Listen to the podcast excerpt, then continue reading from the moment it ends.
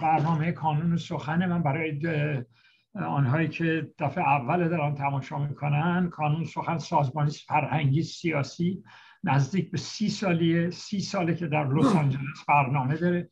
بسیاری از به اصطلاح هنرمندان نویسندگان سیاستمداران انواع اقسام در اون سخنرانی شده. کانون آزادی انواع اقسام نظرات در اون طرح شده.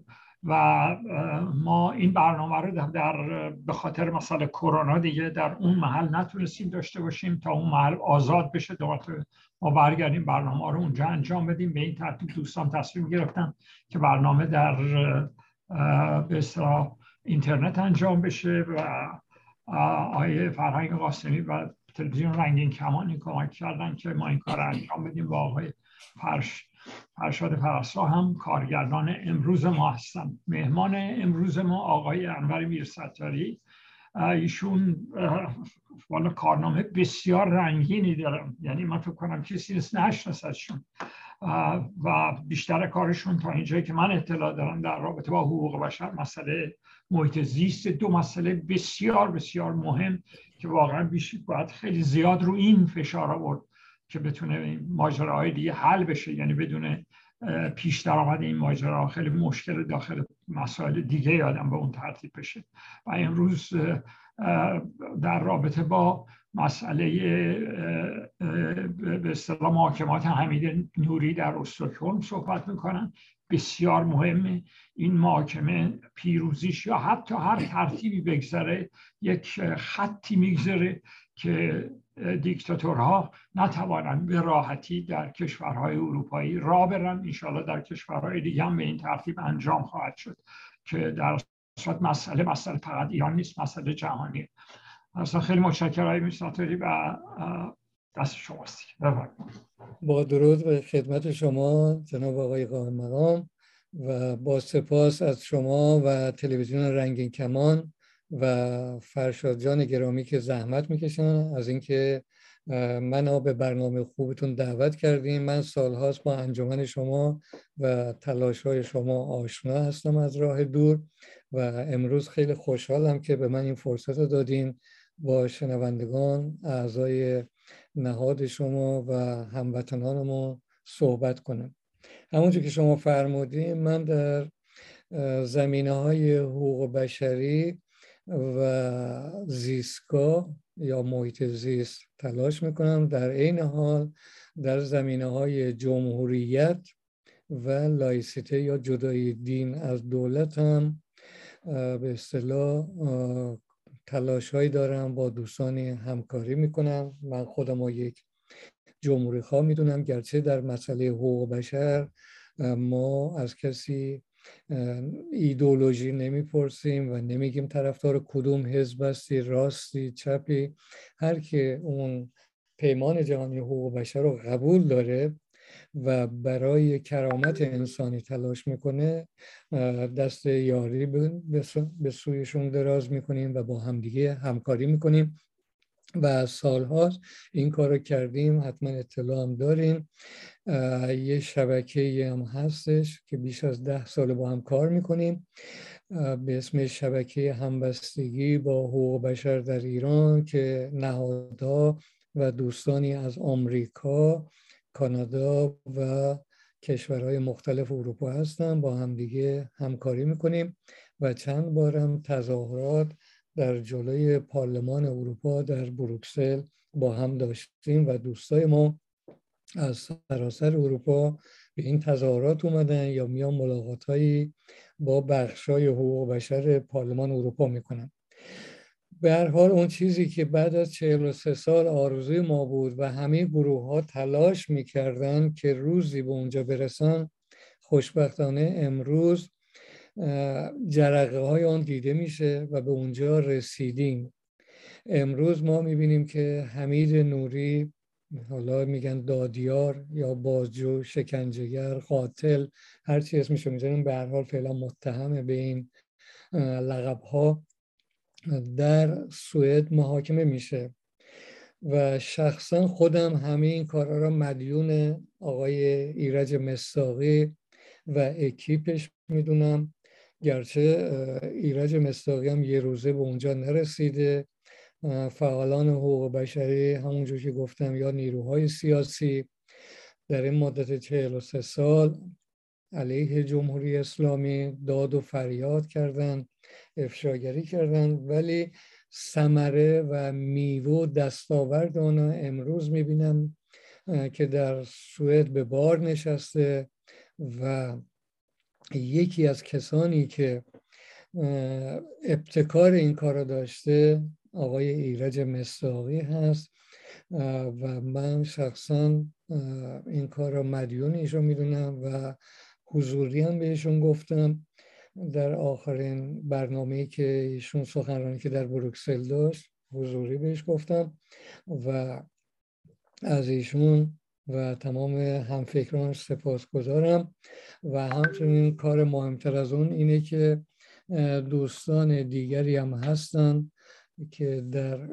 کلاب هاوس در یوتیوب در سایت ها این اخبار رو پخش می‌کنن و صدای به اصطلاح دادخواهی رو به گوش ملت ایران میرسونن.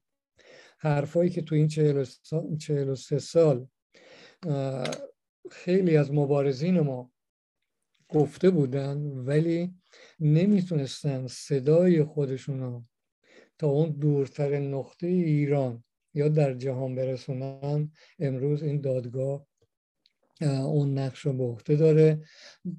اول در مورد خود دادگاه بگم. دادگاهی بسیار بسیار منظم منضبط. سوئدیایی که واقعا بیطرفن. و تا امروز هنوز به حمید نوری چه میگن حرفی بالاتر از ابرو با روی چشمت هست نگفتن. به ایشون به چشم یه متهم نگاه می‌کنن نه محکوم و بهش حق دادن.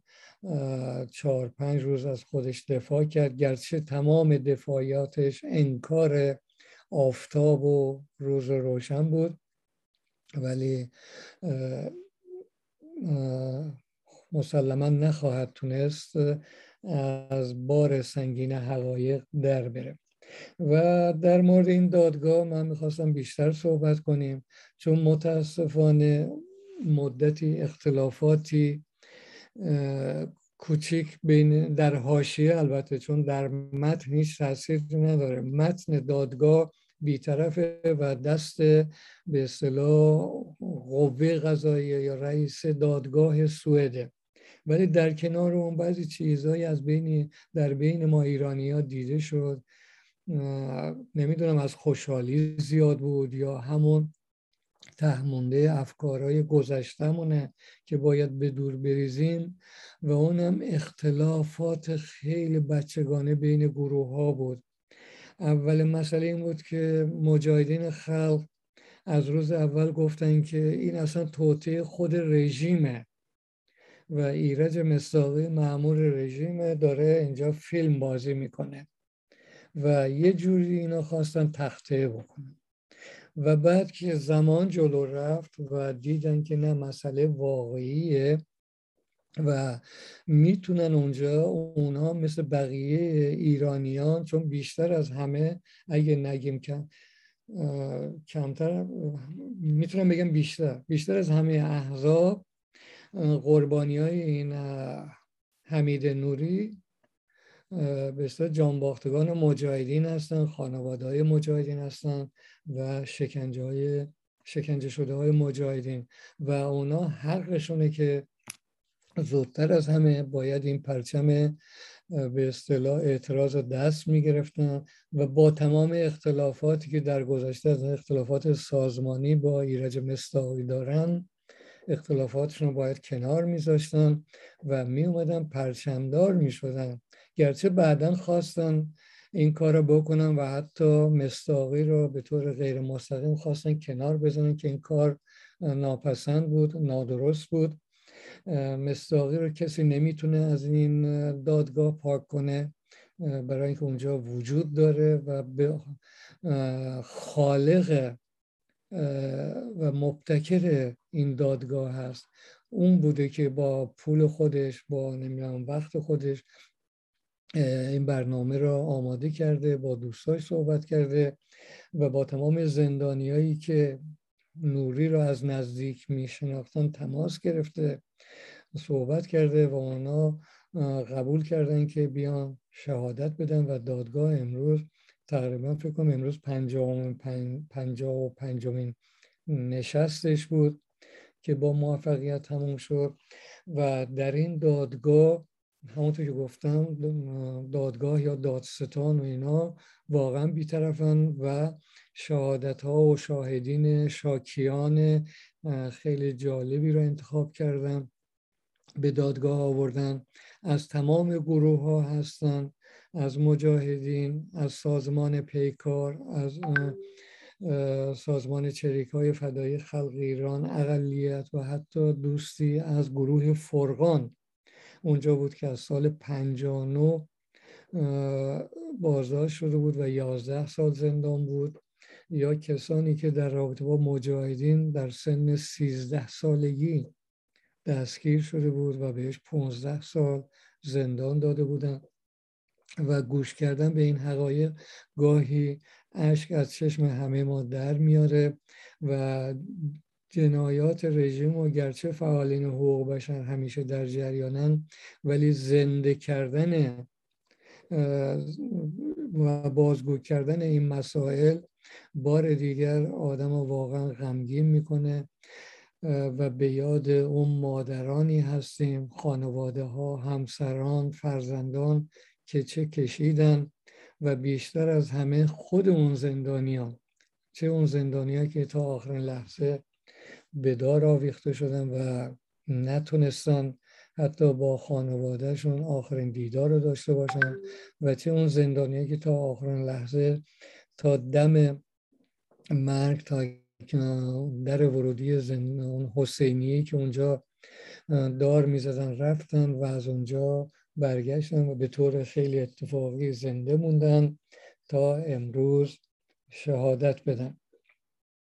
بعد متاسفانه بعضی افرادم که با دید چپ هستن و به مارکسیس لنینیست از دید خودشون معتقدن مارکسیس لنینیست اینجوری ارزیابی می‌کنن با دید از دید من نادرست خودشون که این دادگاه ها دادگاه هایی که در غرب برپا میشن دادگاه های امپریالیستی هستن و هیچ وقت نمی‌تونن عدل و داد و به یک به اصطلاح افرادی که حقشون از بین پایمال شده برگردونن. و این هم اشتباه خیلی بزرگی بود و به این ترتیب بعضی ها می‌خواستن در جا به اصطلاح تبلیغات منفی علیه این دادگاه می‌کردن. گفتم کسی با توف و تانک و حتی رژیم جمهوری اسلامی با اون همه پول و فلان که خرج می‌کنه نمی‌تونه جلو این دادگاه را بگیره.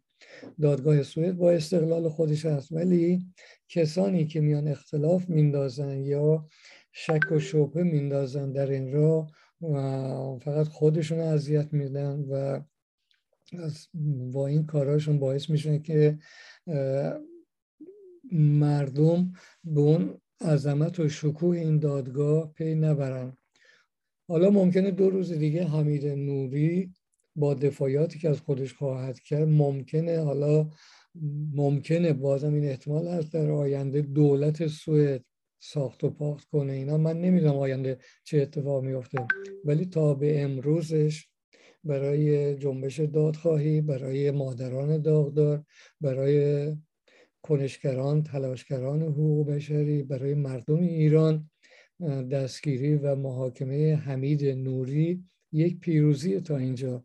و محاکمه حمید نوری درسته که فقط محاکمه یک فرده حمید نوریه. ولی برای ماها این محاکمه کل جمهوری اسلامیه. باز یه عده که به این دادگاه شک دارن میگن چرا فقط حمید نوری رو محاکمه می‌کنن؟ این همه زندان بود چرا به زندان گوهردش چسبیدن؟ باید به این دوستا ما بگیم که از نظر حقوقی در یک کشوری مثل سوئد که نمی‌تونن برن ایران رو محاکمه کنن. یا همه زندان ها. یه نفر اونجا دستگیر شده ادهی از اون شاکی میگن. این ما را شکنجه داده این دوستای ما رو کشته این پرونده سازی می‌کرد برای یه ما از این شکایت داریم. خب دادگاه هم باید به پرونده این آدم بپردازه. در کنار محاکمه حمید نوری خیلی مسائل مطرح میشه. از زندان گوهردش گریزی زده میشه به زندان قزل حسار به اون تابوت هایی که حاج داوود درست کرده بود در قزل حسار یا زندان اوین که چجوری لاجوردی چه جنایت های اونجا می‌کرد و خیلی مسائل دیگه. ولی همه اینا در به اصطلاح حول پرونده حمید نوری و کسانی که از حمید نوری شکایت دارن میچرخه. بعد ما دیدیم که کسانی که عضو. یا حالا بگیم هوادار البته بهتر بگیم عضو. عضو مجاهدین بودن به ویژه در آلبانی. ضمن اینکه در دادگاه شهادت میدن که می‌دادن که شهادتشون واقعا تکان دهنده بود. اشک به چشم همه می در می آورد. چیزایی هم می‌گفتن که بعضی ها تو بحثاشون قبول نداشتن. مثلا می‌گفتن تبلیغات مجاهدین هم می‌کردن و می‌گفتن آخرین لحظه کسی که داشت می‌رفت اعدام بشه مثلا می‌گفت مسعود و مریم مثلا زنده باشن.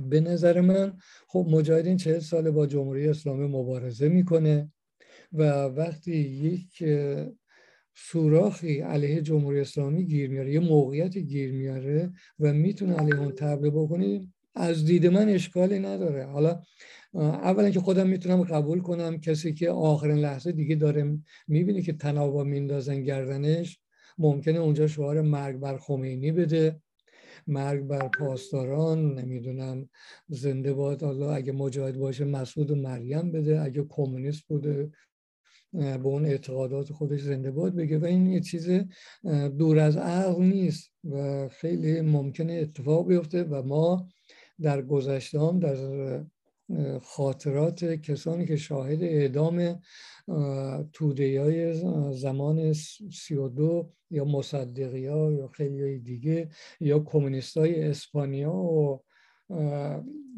مبارزین علیه فاشیسم هیتلری دیدیم و احتمالش زیاده و نباید بگیم که همچین چیزی امکان نداره. بعد برخورد وکلای حمید نوری هم جالبه. گفتم خود حمید نوری همه چی رو انکار می‌کنه میگه اصلا من اونجا نبودم. من در اون دورانی که اعدامات صورت گرفته در مرخصی زایمان خانومم بودم. چهار ماه مرخصی گرفته بودم. اصلا هیچ ماه مرخصی چهار ماهه نداریم. و بعد حرفاش ضد نقیز بود. که من در یه مقالی که نوشتم و در گویام پخش شد بعد خودش میگن دروگو حافظه نداره. جایی اذعان می‌کنه که زمانی که خانمش اصلا برای زایمان می‌برم بیمارستان ایشون خونه نبوده خبر نداشته با دوستاش بوده و وقتی میاد خونه حالا ایشون میگه با دوستاش ولی من میگم به احتمال زیاد تو همون زندان گوهردش مشغول به اصطلاح دار زدن جوانان وطن ما بوده. و بعد میگه اومدم خونه دیدم خانم ما با تاکسی یا با همچین چیزی بردن بیمارستان. اون که همه چیزها انکار می‌کنه و میگه تمام این کشته ها هم در کرمانشاه در همون حمله مجاهدین در اونجا کشته شدن که برای ایرانیایی که حتی سیاسی نباشن این مسئله رو تعقیب نکرده باشن حرفاش واقعا مسخره و خندهدار نگیم حداقل گریه آوره ولی به هر حال کسی که گیر افتاده چیزی کسی که تو تله باشه خودش رو به آب آتش می‌زنه خودش رو نجات بده و ایشون هم راه نجات خودش رو در این می‌بینه که همه چی رو انکار کنه.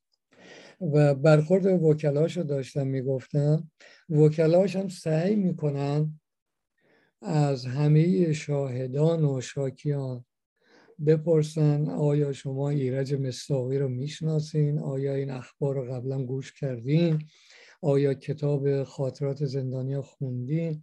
که از همه اینها می‌خوام به این نتیجه برسن که شما همه نشستین کتاب های خاطرات آقایان ایرج مستاقی و آقای و مهدی اصلانی رو خوندین اونا رو حفظ کردین با هم نشستین هماهنگ کردین اومدین در این دادگاه حرف می‌زنین. یا از زندانی که چشم بسته بوده می‌خواد بپرسه که اون سالونی که اونجا چشم بسته نشسته بودی طول عرضش چقدر بود؟ یا روزی که شما رو بردن دادگاه هفتم مرداد بود یا هشتم مرداد بود؟ یعنی یه زندانی بعد از سی و پنج سال باید به یاد بیاره که هفتم مرداد بود ساعت یازده ظهر بود. اگه یه دفعه بگه به نظر من هشتم مرداد ساعت نمی‌دونم دوازده بود از اونجا می‌خواد دور برداره که بگه تمام شهادت این به اصطلاح قابل قبول نیست و همه گفته های کل گفته های این همه اعداما را این وکلا می‌خوان زیر ضرب ببرن که این هم به نظر من یه تلاش بیهوده هستش به جایی نخواهد رسید. چیز جالب دیگه هم که هست حمید نوری چندین بار اعتراض کرده به رئیس دادگاه که این ایرانیایی که میان بیرون دادگاه خیلی عذر می‌خوام آقای قائم هر وقت من به حاشیه رفتم یا وقتم تمام شده لطفا تذکر بدین. صداتون نمیاد آقای قایم مقام نه بفرمایید. هنوز هست. حداقل ده دقیقه دیگه. خواهش می‌کنم. کمتر خواهد بود.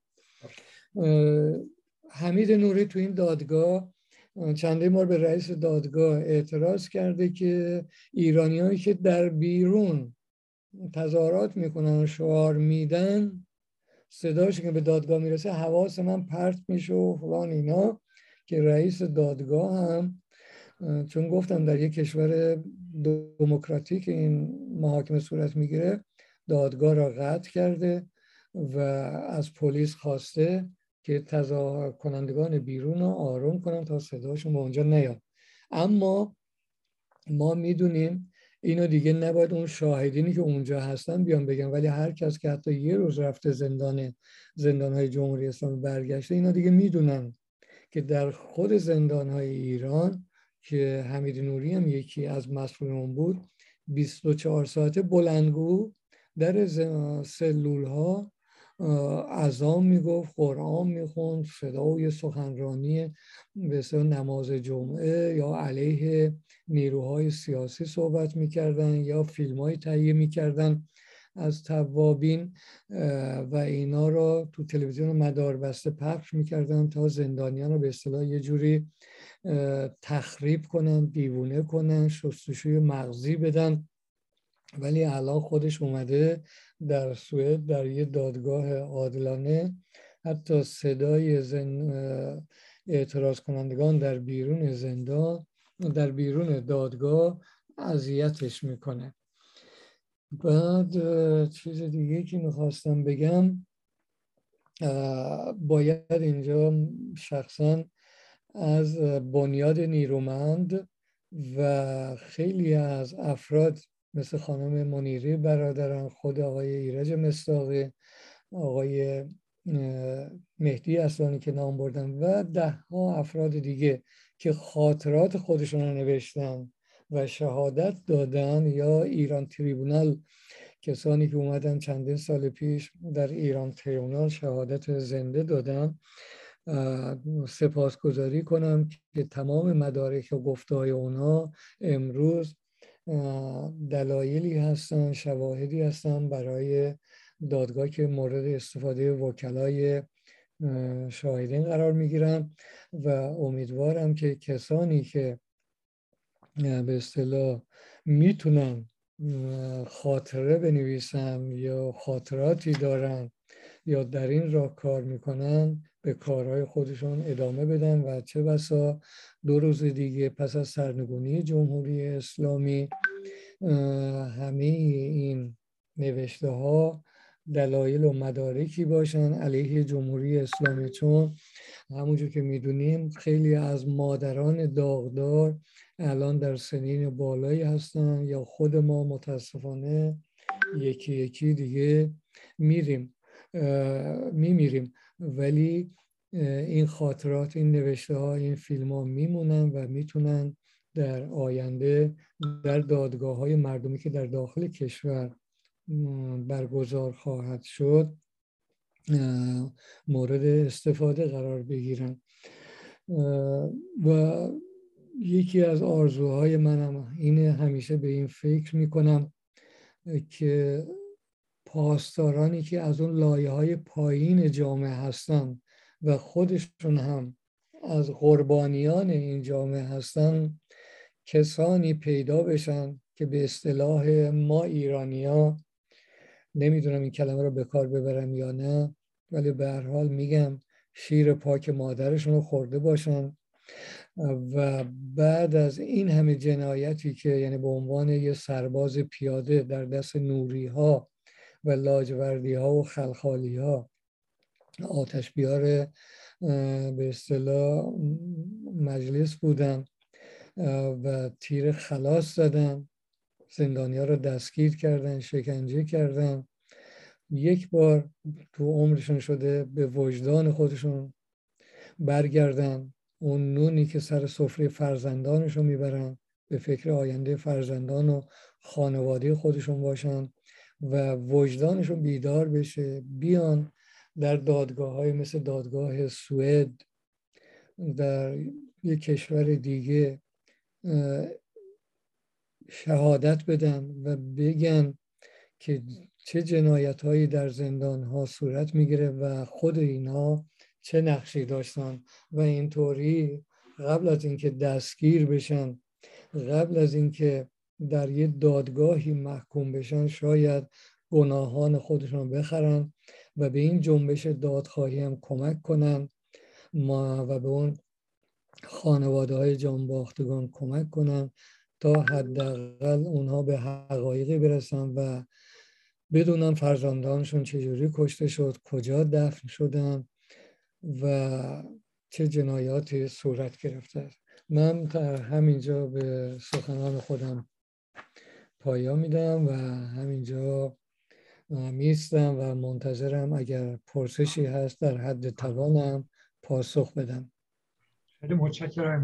بسیار اطلاعات جالبی گذاشتیم کاری که داره انجام میشه کار بسیار بزرگی و در حال انشالله که این داستان ادامه پیدا بکنه و و بره من دارم.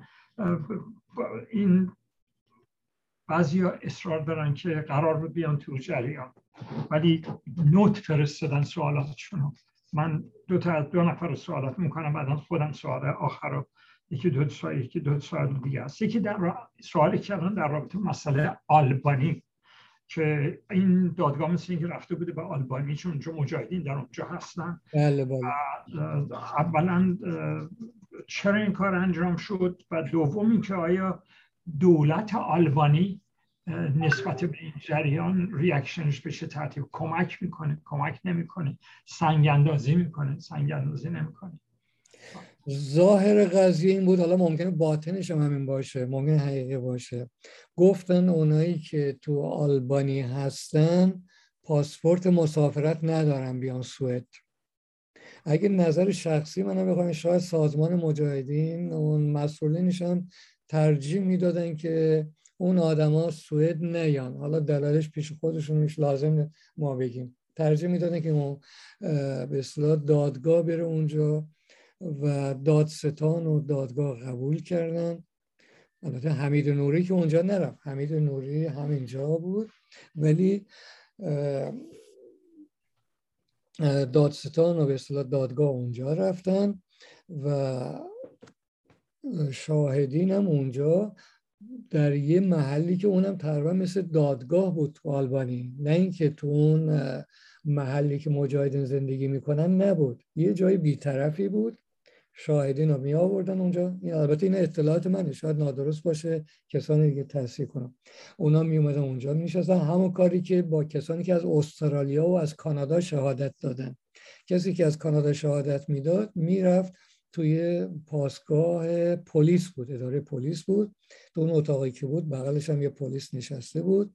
گزارش می‌داد خود پلیس میگو بله این اینجا نشسته. هیچ نوشته با خودش نداره. از قبل هیچ با خودش نیاورده. هرچه شما می‌پرسی اینجا نوت برمیداره به شما پاسخ میده. یعنی شاهدی که از استرالیا مثلا شهادت می‌داد تو خونه خودش ننشسته بود که کتابا رو جلو خودش باز کنه و از اونجا حفظی به دادگاه جواب بده. و از قبل برنامه ریزی شده نبود. گرچه تو کله خودش حتما تنظیم کرده بود که چه صحبت کنه. ولی اینجوری بود. سوال دوم که همکاری آلبانی خب مسلما وقتی آلبانی اجازه داد این دادگاه اونجا بره خودش یه نوع همکاری بود. و بعد اون دادگاه به زبان آلبانیایی هم ترجمه می‌شد تا اون پلیس و کسانی که تو اون آلبانی هم بودن کنار شاهده اونا هم بفهمن که الان چه اتفاق میفته یعنی همزمان اگر کسی سوئدی حرف می‌زد هم به آلبانیایی ترجمه می‌شد هم به فارسی. اگر کسی فارسی حرف می‌زد هم به آلبانیایی ترجمه می‌شد هم به سوئدی. اگه کسی با آلبانیایی حرف می‌زد ببخشید دیگه مدل راشد زمانهای قدیم ما هر کلمه رو هزار بار تکرار میگه حالا مال منم اینجوری شد. و یکی هم که آلبانیایی صحبت می‌کرد اونا به فارسی و اسپانیایی سوئدی ترجمه می‌کردن. نمی‌دونم تونستم پرسش شما رو پاسخ بدم. بسیار بسیار جالب بود. در حال کار بزرگی داره انجام میشه. رژیم اسرائیل واقعا کار بسیار بسیار بزرگی دارن اونجا انجام میدن. سوال دیگه معذرت می‌خوام. در این رابطه اینم بگم دولت سوئد هزینه بسیار سنگینی کرده. این دادگاه خیلی هزینه داره برای دولت سوئد. ولی ما باید خوشحال باشیم که اون وجدان بیدار جهانی چه ها می‌کنه. چون این دادگاه ارزشش کمتر از ارزش دادگاه نورنبرگ و کسای جای دیگه نیست و در تاریخ ثبت خواهد شد و ایرانیایی که دعوت میشن به این دادگاه آخرین لحظه که دادگاه تموم میشه این یادم رفت بگم رئیس دادگاه می‌پرسه شما هزینه هایی کردین؟ با هواپیما اومدین هتل رفتین آیا هزینه ها رو می‌خواین یا نه؟ و ما باید به وجود این ایرانی ها افتخار کنیم که تک تکشون میگن ما فقط عدالت می‌خواهیم از دولت سوئد سپاس گذاریم. این دادگاه تشکیل داده. ما هیچ پولی نمی‌خواهیم. بسیار سوال دیگه که آمده یه مقدار چیزی در رابطه با اینه که آقا در صورت شاهد کار بسیار در این که کار بسیار بزرگی داره انجام میشه بحثی درش آقای ولی سوالی که الان شده که آقا سوئد معمولا ملایم راجع به این مسائل و عملا دنبال این نیستش که محکومیت های عجیب و غریب بده و غیره. اونو چطور فکر می‌کنین؟ یه دفعه یعنی آیند بعدا سوال آخر من راجع به آینده کاره ولی به طور کلی اینی که سوئد یه مقدار توی معمولا جریانات دادگاهیش و فلان و غیره محکومیت ها و غیره اینا خیلی خیلی ملایمه. یکی سوال کرده برام خواستم این در اینی که سوئد دولت سوئد اونجا که ما من شخصا از دور می‌شناسم چون من در بلژیک زندگی می‌کنم در سوئد نیستم. دولت سوئد هیچ وقت دنبال جنجال اینا نبوده. و دیدیم که حتی اولاف پالمه که نخست وزیر خودش بود ترور کردن در یه دادگاه عادلانه همه چه صورت گرفت و یه کشوریه که برای من در حالت فعلی امروزی یه کشور ایداله یعنی نمیشه گفت که یه کشور ساخت و پاخت داره و دموکراسی در اونجا رعایت نمیشه. اگه اولین کشور دموکراتیک دنیا نباشه بالاخره توی اون چند تا کشوری که شما حالا هر کی میگه اینا کشور دموکراتیکن سوئد هم یکی از اونها هسته. و سوئد نمی‌خواد که از اینجا برای خودش پول در بیاره قرارداد با ایران ببنده جنجال بکنه. شما به شهامت اون دو تا دادستان که دو تا خانم هم هستن باید به پی ببریم تحسین بکنیم این دادستان ها بودن که وقتی صحبت های آقای مستاقی آقای موسی کاوه موسوی و کسای دیگر رو گوش میدن. فکر می‌کنن که انگار جنایات بزرگی در ایران روی داده و باید این پیگیری بشه و دنبالش گرفتن امروز رسیده به اینجا. و دادگاه هم در نهایت بیطرفی نمی‌خواد این دادگاه رو وارد محاکمه رئیسی بکنه محاکمه نمی‌دونم لاجوردی اون فعلا حمید نوری اونجاست که در زندان به اسم حمید عباسی بوده و روزهای اول اینا منکر می شدن که وکلاش منکر می این حمید نوری اون حمید عباسی نیست. ولی دلایل اینقدر زیاد بود که حمید نوری خودش اومد روز اول گفت من همون حمید عباسی هستم. ولی روز بعدش اومد خواست بازم یه فیلم بازی کنه بگه که حمید عباسی دیگری هم تو زندان بود ممکنه مثلا منظور اینا اون باشه فلان. ولی همه زندانیا تمام خصوصیات خود اینا دادن گفتن حمید عباسی همین حمید نوری هسته. و دادگاه هم فقط روی متهم داره کار می‌کنه یعنی به چپ و راست نمی‌زنه. حتی شاکیان وقتی می‌خوام بزنن این ور اونور میگه نه. و خیلی خیلی هم دقیق به مسئله حمید نوری و زندان گوهردش و تو فاصله که اعدام صورت گرفته می‌پردازه. حمید نوری می‌دونی که خودش تو دادگاه گفت که من اولش از کردستان شروع کردم. به عنوان یه پاسدار میره کردستان و چه جنایت های اونجا می‌کنه. ولی دادگاه فعلا به اونا نمی‌پردازه برای اینکه شاهدی از اونجا نداره. کاش کردایی هم بودن که می‌دونستن خانواده این چه جنایت اونجا کرده. ولی این شاکیان میگن ما تو گوهردش دیدیم این این بلاها رو سر ما آورده و دادگاه به همین مرحله گوش میده. برخلاف اونچه که هموطنان ما میگن چرا فقط حمید نوری چرا بقیه نه چرا زندانهای دیگه نه؟ من سالها پیش اینجا وکیلی داریم که در دادگاه لاهه جز وکیل های جنایی در محاکمه به اصطلاح آفریقایی ها در دادگاه جنایی لاهه هم شرکت کرده. باهاش صحبت می‌کردن ما چجوری می‌تونیم از سران جمهوری اسلامی در اینجا شکایت کنیم؟ چون چند سال پیش بلژیک قانون گذرانده بود که دادگستری اینجا بتونه به اصطلاح قاتلین و جنایتکاران و سران کشورها رو در اینجا محاکمه کنه. که این داستانش دراز وقت شما رو نمی‌گیرم. اگه وقت شد توضیح خواهم داد. ولی این دوست وکیل من به من گفت شما کافیه در هر جای اروپا شد یک نفر پاسدار یک دادیار یه نفری که در این جنایت ها دست داشته و شما مطمئنین و میاد برای مسافرت به اروپا به من خبر بدین. من از همون پاسدار گفت من می‌تونم برسم به خود خامنه ای که دست یا اون موقع رفسنجانی بود به تمام این قاتلان بالا. ولی خب متاسفانه ماها کمکاری کردیم و این کار نتونستیم بکنیم و امروز خوشبختانه آقای مستاقی تونست این کار رو بکنه و می‌بینیم که از یک دادیار که همین حمید نوری باشه.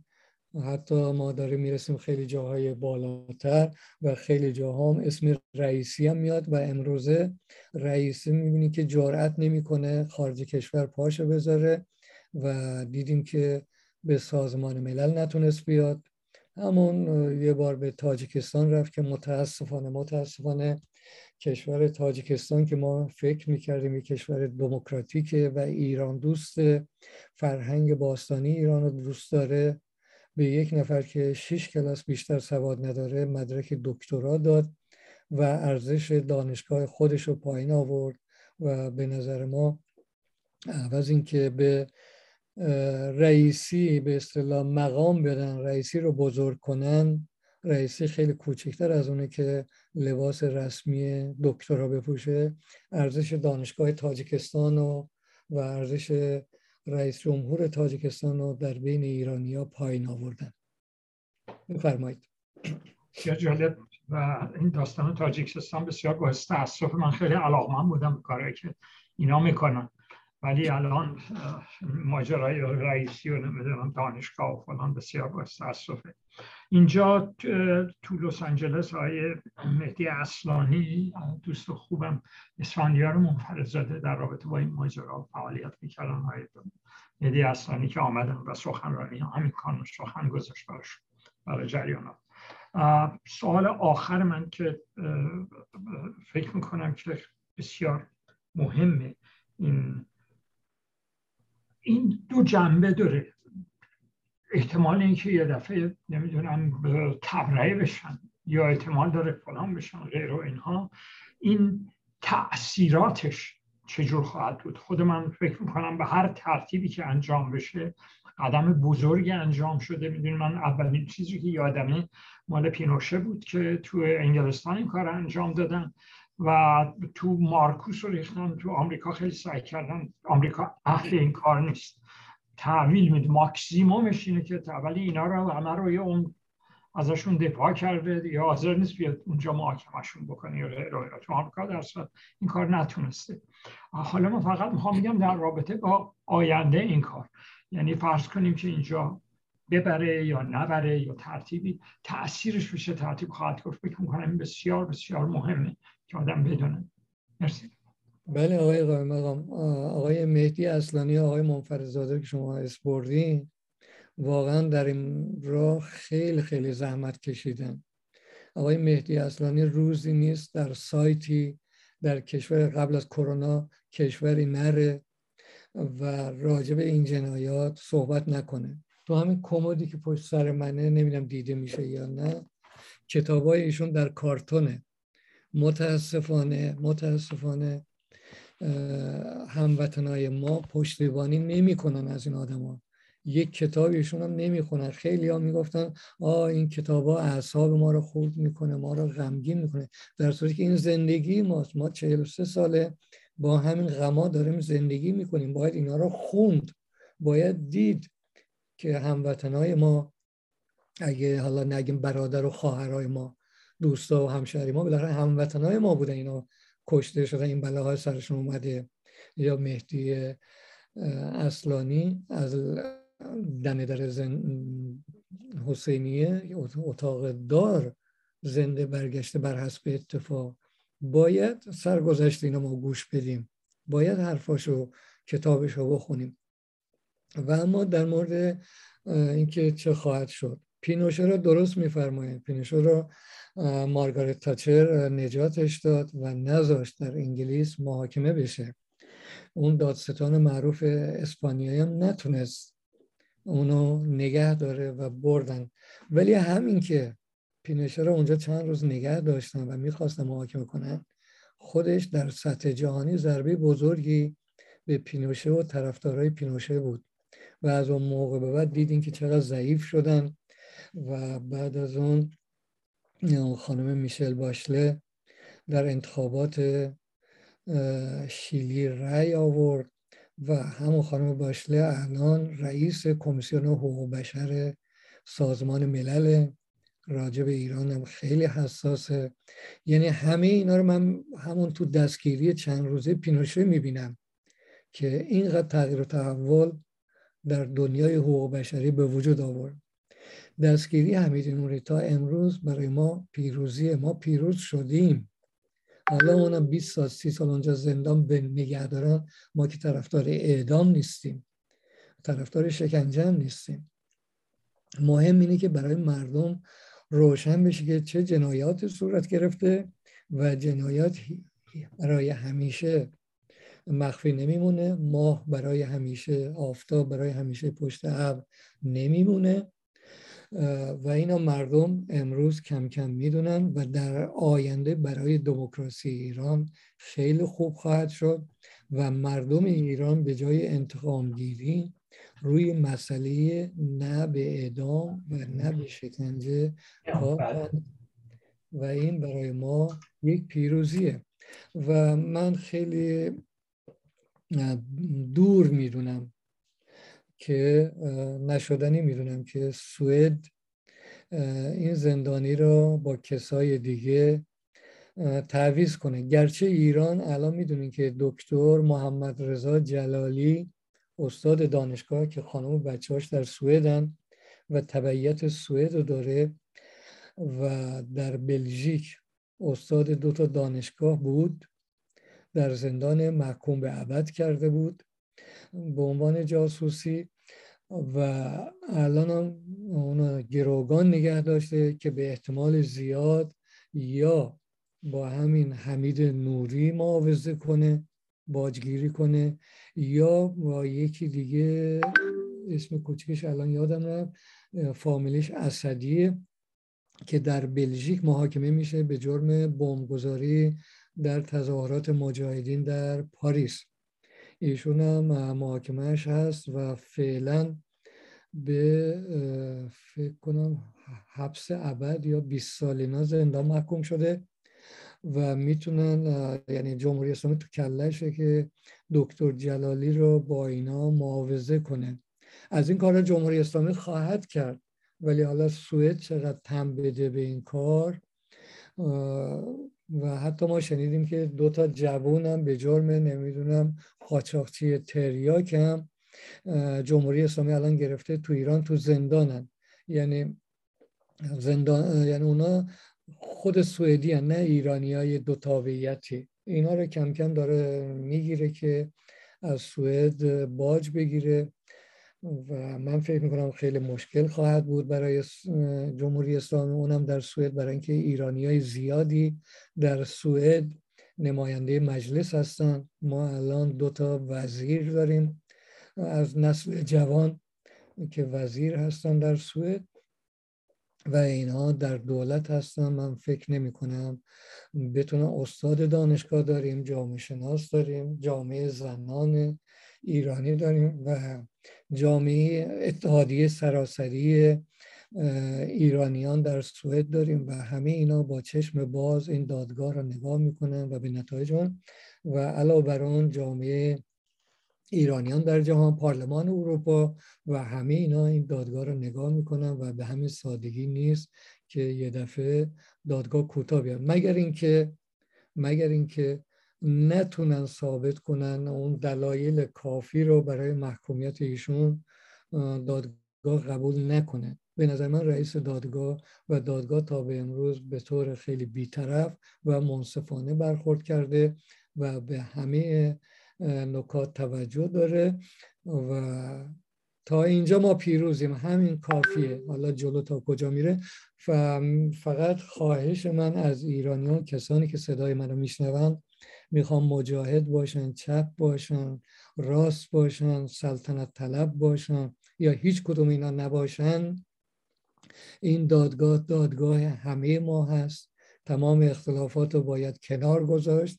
باید دست به دست هم بدیم. صدای این دادگاه را صدای این دادخواهی را صدای این شکنجه شده ها را سعی کنیم به گوش همه ایرانیان برسونیم. همونجور که شما زحمت کشیدیم وقت گذاشتیم به من اجازه دادیم تا گوشه ای از این دادگاه را بگویم. همه ما همه ایرانی باید این کار بکنن در روزنامه ها و رسانه های همگانی غرب صحبت کنن رسانه های خودمون صحبت کنن و از داغ دیده ها خواهش می‌کنم دعوت کنین بیان از خاطرات فرزندانشون بگن تا این مسئله زنده بمونه.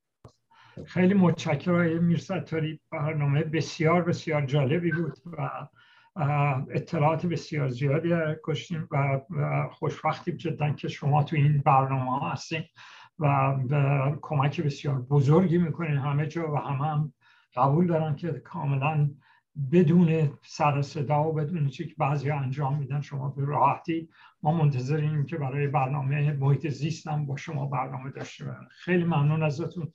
بسیار متشکرم. سپاسگزارم. مسائل زیستگاهی ما هم. با اجازت من یه واژه پارسی به جای محیط زیست که دو کلمه است به کار می‌برم. زیستگاه. مشکلات و مسائل زیستگاهی ما. البته اینو بگم من اگه اینا پارسی به کار می‌برم به اون معنی نیست که ضد عرب و نجات پرست اینا هستم ولی دوست دارم وقتی پارسی حرف می‌زنیم صحبت می‌کنیم. واجه هایی که اگه هست از خود از همون جنس استفاده کنیم. و الا کلمه محیط زیست هم خیلی قشنگه. مشکلات زیستگاه ما هم خیلی خیلی زیاده. کمتر از مشکلات حقوق بشری ما نیست. هر زمان شما بفرمایید من در خدمتتون خواهم بود. و به امید آن روزی که بند و به امید آن روزی که بند اول پیمان جهانی حقوق بشر نوشته بشه حق آب و هوا و تنفس پاک برای انسان. بسیار جالب بسیار. با شما هست قربان شما موفق باشید.